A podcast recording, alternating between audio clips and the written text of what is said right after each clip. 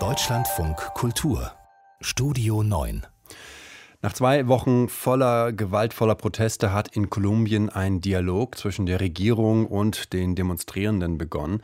Mehr als 20 Menschen sind gestorben, hunderte Menschen und auch Polizeikräfte sind verletzt worden. Bei uns ist Burkhard Birke aus unserer Rechercheredaktion, der regelmäßig aus und über Kolumbien für uns berichtet.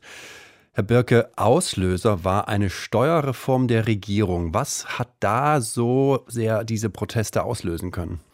Nun, im Grunde hatte diese Steuerreform durchaus gute Absichten, nämlich es sollte Geld beschafft werden, um die Schwächsten in Pandemiezeiten zu stützen. Und Kolumbien hat schon ein enormes Haushaltsdefizit in diesem Jahr von acht Prozent des Bruttoinlandsproduktes.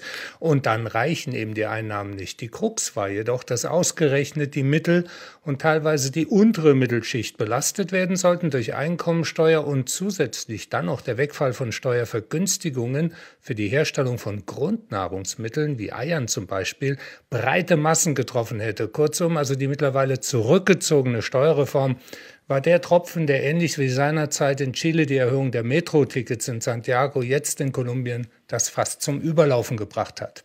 Jetzt ist es ja aber so, dass diese Reform schon wieder zurückgezogen ist. Die Proteste gehen trotzdem weiter. Warum?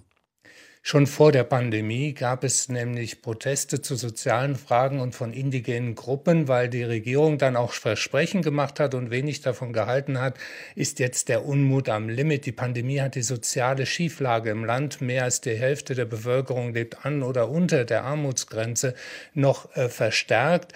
Und man kann es äh, kurz zusammenfassen, also eine schlecht platzierte und konzipierte Steuerreform, die die Reichen verschont, eine geplante Gesundheitsreform, ein verschleppt und nur nur zögerlich umgesetzter Friedensprozess mit der FARC-Guerilla, all das sind Gründe für den wachsenden Unmut, vor allem in der jüngeren Bevölkerung, die unter anderem jetzt auch die Abschaffung der Studiengebühren an staatlichen Unis fordert. Ich habe es erwähnt, also Kolumbien ist ein zutiefst ungleiches Land und die soziale Belastung ist noch durch mehr als zwei Millionen Flüchtlinge aus Venezuela, die das Land aufgenommen hat, gestiegen. Viele Menschen leben von der Hand in den Mund und arbeiten im informellen Sektor und die Pandemie hat jetzt diese diese soziale Schieflage dermaßen verschärft, dass äh, dann eben die Menschen am Rande ihrer Existenz sind. Und hinzu kommt, dass nach wie vor auch Drogenmafias und paramilitärische Einheiten sowie einige Guerillagruppen ihr Unwesen treiben und die Regierung wenig tut, der Gewalt Einheit zu bieten, aber jetzt umso radikaler gegen Demonstranten vorgeht. Es ist ja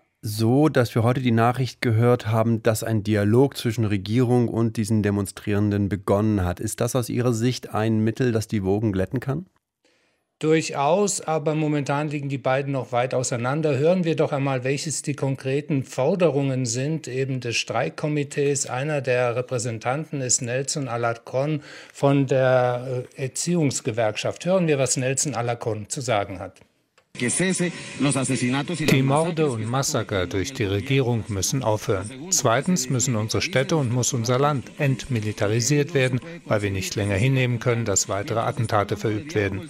Während der Präsident der Vermittlung verhandelt, ermordet er weiter das kolumbianische Volk. 42 Bürger, junge Menschen sind im Laufe der letzten 13 Streiktage ermordet worden.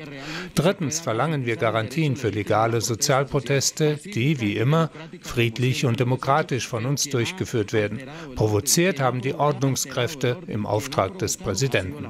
Viertens verlangen wir Garantien für Menschenrechtsaktivisten und Journalisten der alternativen Medien.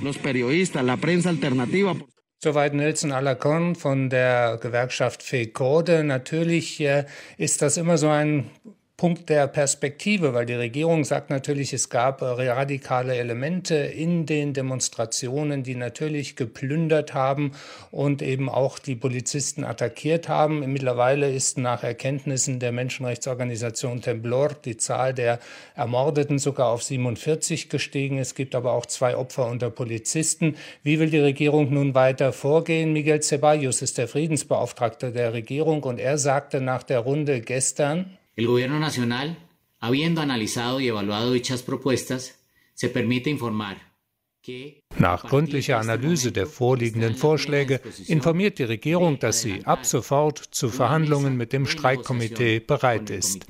Die Agenda dafür soll durch Vermittlung der katholischen Kirche und der UNO bestimmt werden. y de las Naciones Unidas.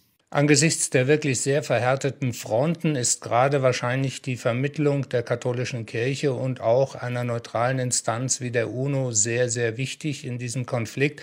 Momentan bleibt jedenfalls das Militär in Städten wie Cali, der drittgrößten Stadt mit 2,2 Millionen, äh, noch auf der Straße. Cali ist sowieso von der Versorgungslage sehr dramatisch. In Bogotá ist das Militär noch nicht präsent, weil die Bürgermeisterin sich dagegen gewehrt hat, aber in vielen Städten des Landes.